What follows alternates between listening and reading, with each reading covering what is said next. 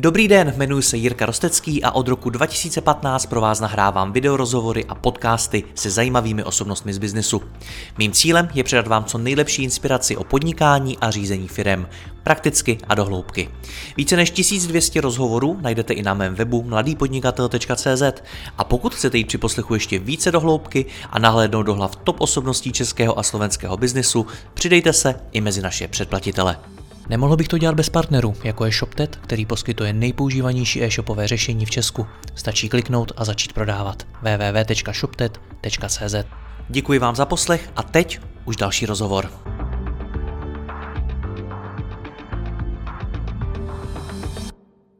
Pokud máte zařízení od Apple, možná jste už někdy schánili servis. Pokud ano, mohli jste narazit i na jablečné díly CZ, které vedle e-shopu nabízí právě možnost servisu a různých oprav zařízení od Apple. Zajímavé ale je, že nemají od Apple autorizaci, neinvestují do reklamy a pohybují se ve velmi konkurenčním prostředí. A právě o tom si budu povídat s majitelem firmy Zdeňkem Vlčkem. Zdeňku, já vás vítám, dobrý den. Dobrý den. Proč jste si vybrali právě Apple? Mě to bavilo. Já už jsem na střední začal ty produkty nějakým způsobem zkoumat, používat. Té době samozřejmě neměl jsem na to, abych si kupoval nový telefon, takže jsem po bazarech scháněl různý prostě telefony, které byly zablokované na náhradní díly, rozbitý a snažil jsem se si něco seskládat.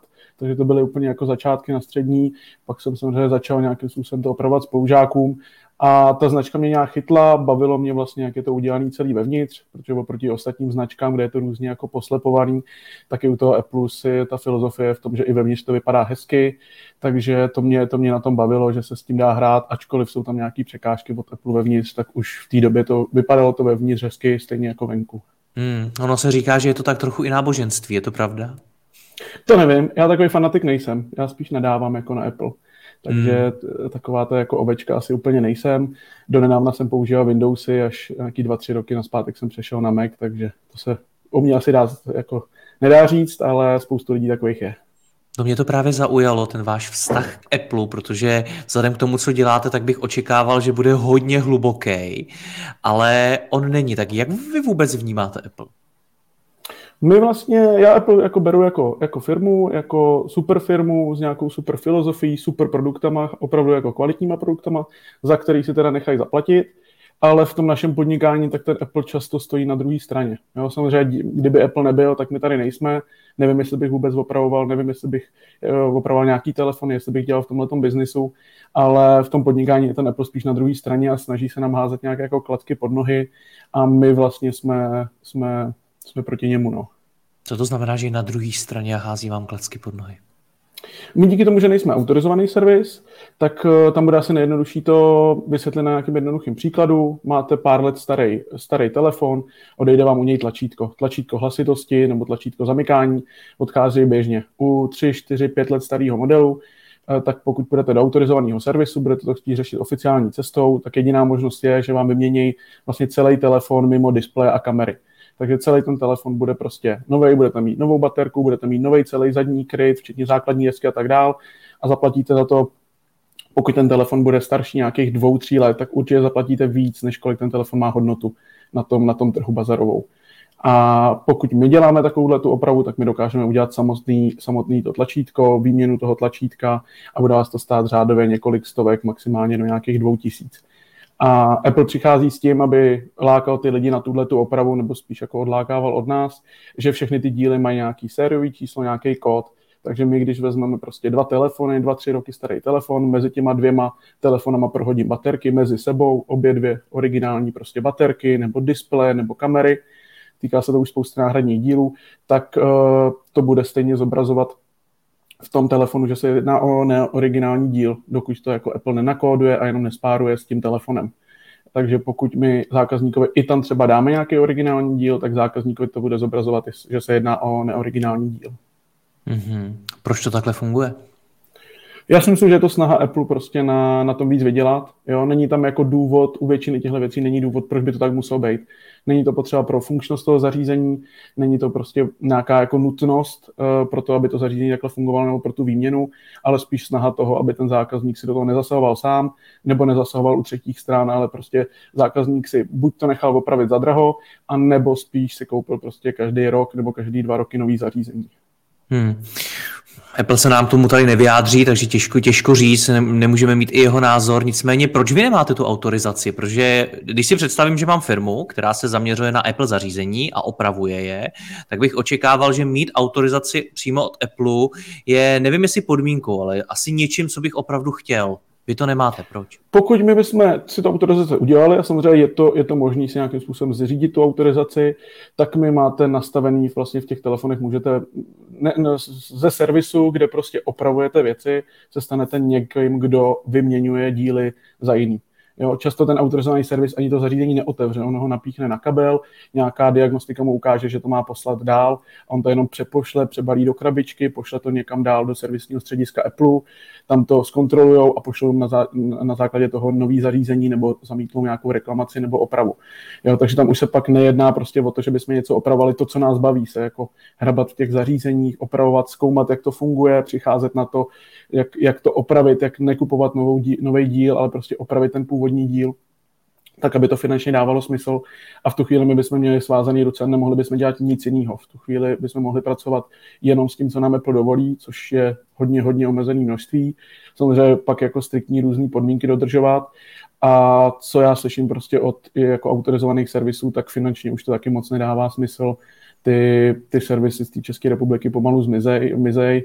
Uh, ty, co se týče záručních oprav, tak vlastně ta poruchovost jde dolů díky novým uh, Apple Silicon chipům, který máte v MacBookích. To samé u nových generací iPhone už nejsou nějaký jako velký kauzy toho, jak se dřív telefony ohybaly a způsobovaly různé problémy. Takže já bych autorizovaný servis určitě být nechtěl. Mm-hmm. Jak se dá ale fungovat bez té autorizace? Je to teda v něčem omezující pro ten samotný biznis nebo ne? Je to omezující, co se týče všech těchto těch hlášek, které vám po té opravě vyskočí. A těžké je to hlavně to vykomunikovat se zákazníkem a vysvětlit mu, že ne, my jsme vám tam nedali nějakou nekvalitní věc, my jsme vám tam opravdu dali prostě kvalitní díl, ale může, bude vám to prostě ukazovat tohle, bude vám to hlásit tohle. Když ten telefon následně budete prostě prodávat někomu dalšímu, tak, eh, tak eh, bude to vypadat jako, že jste se v tom telefonu hrabali, že tam byl nějaký zásah neautorizovaný a tak dál, tak to vykomunikovat s tím zákazníkem. Naštěstí většina našich zákazníků, hlavně těch stálých, to chápe, nemají s tím problém, je to, je to v pohodě. Bohužel u některých nových se prostě setkáváme s tím, že je, je složitý to vysvětlit. Jo. To je asi ta jako největší překážka a pak tou druhou je vlastně ty náhradní díly sehnat. Hmm. No, protože... To se dělá jak, když je, jestli jsem to dobře pochopil, nemáte přímo od Apple?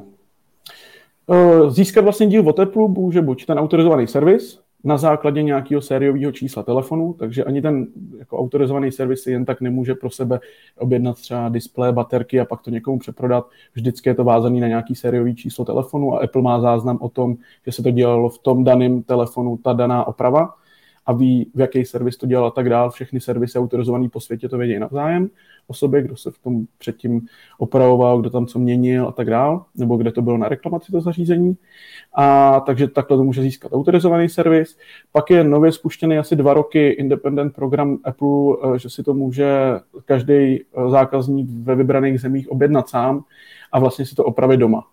Cenově to nedává smysl, protože se většinou jako do, do, dosáhne na cenu té opravy v autorizovaném servisu, ale ten zákazník si může objednat ten díl, objednat se jako je zapůjčit si obrovský kufr na, na zálohu od Apple, kde jsou na to různý, různý stroje, pak jim to zase vrátit.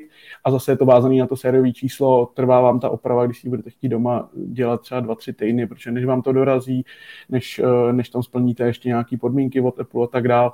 A plus se to nevztahuje na Českou republiku, zatím nejbližší je nám Německo, který přibylo před pár měsícema. A ta cesta, která je naše, tak je schánění těch dílů od různých dodavatelů, kde se jedná buď u druhovýrobní díly, což znamená vyrobený prostě úplně z nových materiálů, a tak, aby, tak, aby vypadaly jak ty díly od Apple, anebo případně nějaký repasovaný, použitý díly, což je vlastně to nejlepší cesta. U většiny těch dílů se snažíme, aby to byly ty repasovaný, které používáme a to, to slovo repasovaný, tak to není jako nějaký jako handlivý označení, že by, že by to že by to bylo v něčem horší.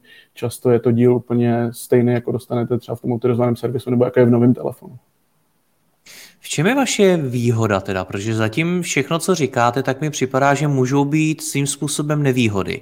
Když si u vás nechám něco upravit to, nebo opravit, tak se mi bude ukazovat nějaká hláška, možná nebudu mít ani oficiální díl, budu mít nějaký jiný a tak dále. V čem je to výhoda?